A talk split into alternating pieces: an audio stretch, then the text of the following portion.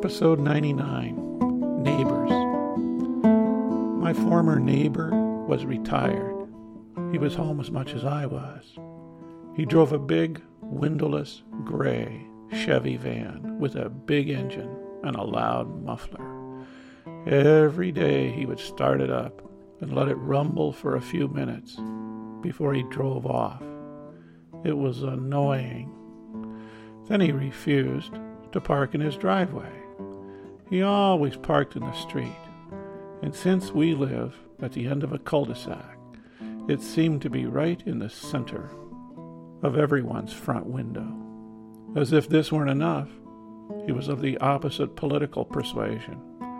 We had a hard time. He moved, and I'm glad. He probably is too.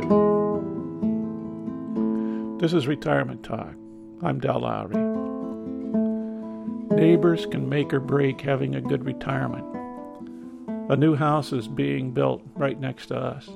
We have lived here for over 20 years, enjoying the empty space that will now be occupied. The new neighbor comes from another city. She's having the house built. She's yet to move in.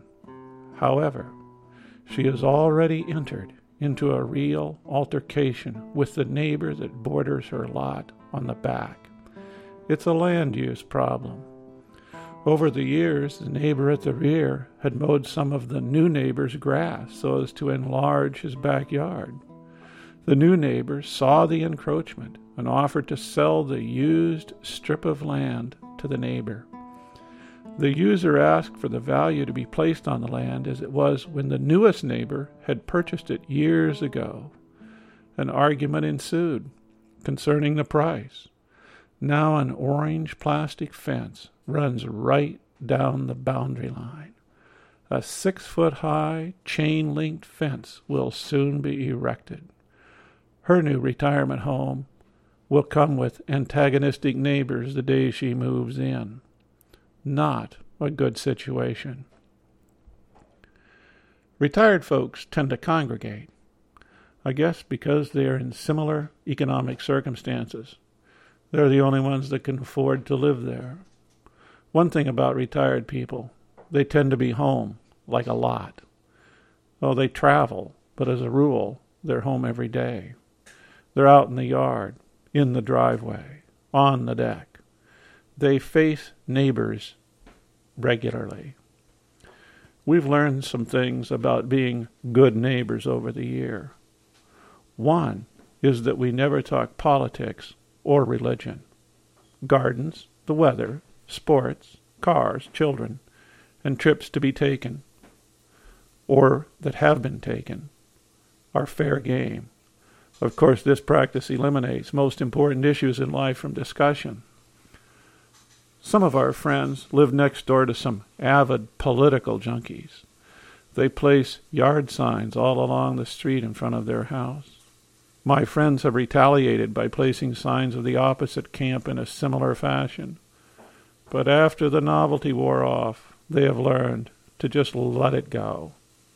Well, they might put up one or two signs, just for good measure. We have some good retired neighbors who tend to stay home all the time we recycle all of our magazines their way. He loves to read them. They also keep an eye on our place while we're away. Sometimes they water the flowers or bring the garbage cans in off the street. He's a retired military man who was a real liberal. We talk politics.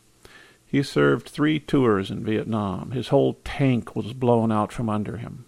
He was the only survivor. He has interesting stories and a healthy appreciation for life.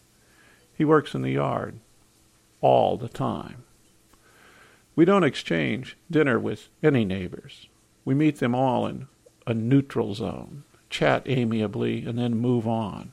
It seems to work well.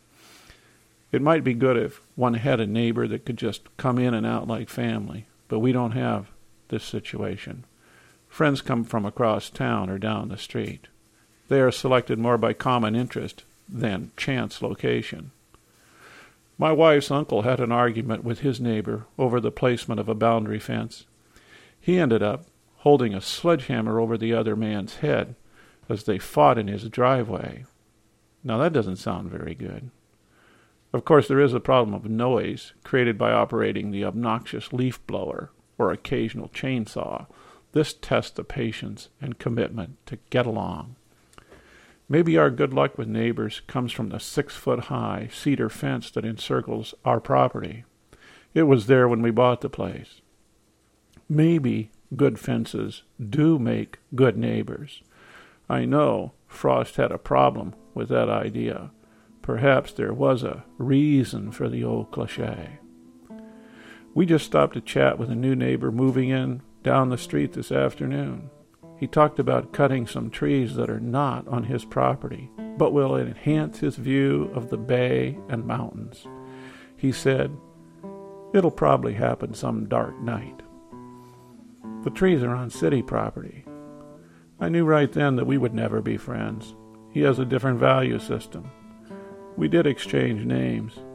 I knew that we would be passing many times over the next few years. We might as well be civil politics, religion, and values will be off the table. Retired people have to be careful. This is Retirement Talk.